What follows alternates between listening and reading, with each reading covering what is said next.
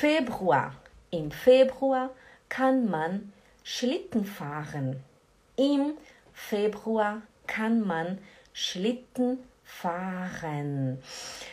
Fahren é dirigir. Schlitten é o trenó.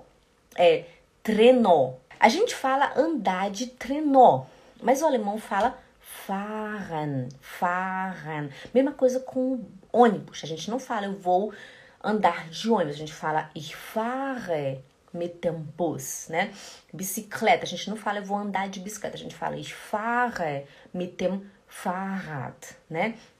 Então, a mesma coisa é o Schlitten. Schlitten, wir fahren, né? Mit dem Schlitten, ok? Also, im Februar kann man Schlitten fahren.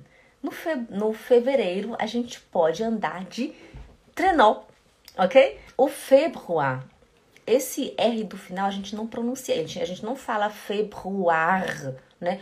É como se não existisse esse R no final. Você fala februar, februar, né? Februar. O R é aqui na garganta. Februar. Im Februar kann man Schlitten fahren.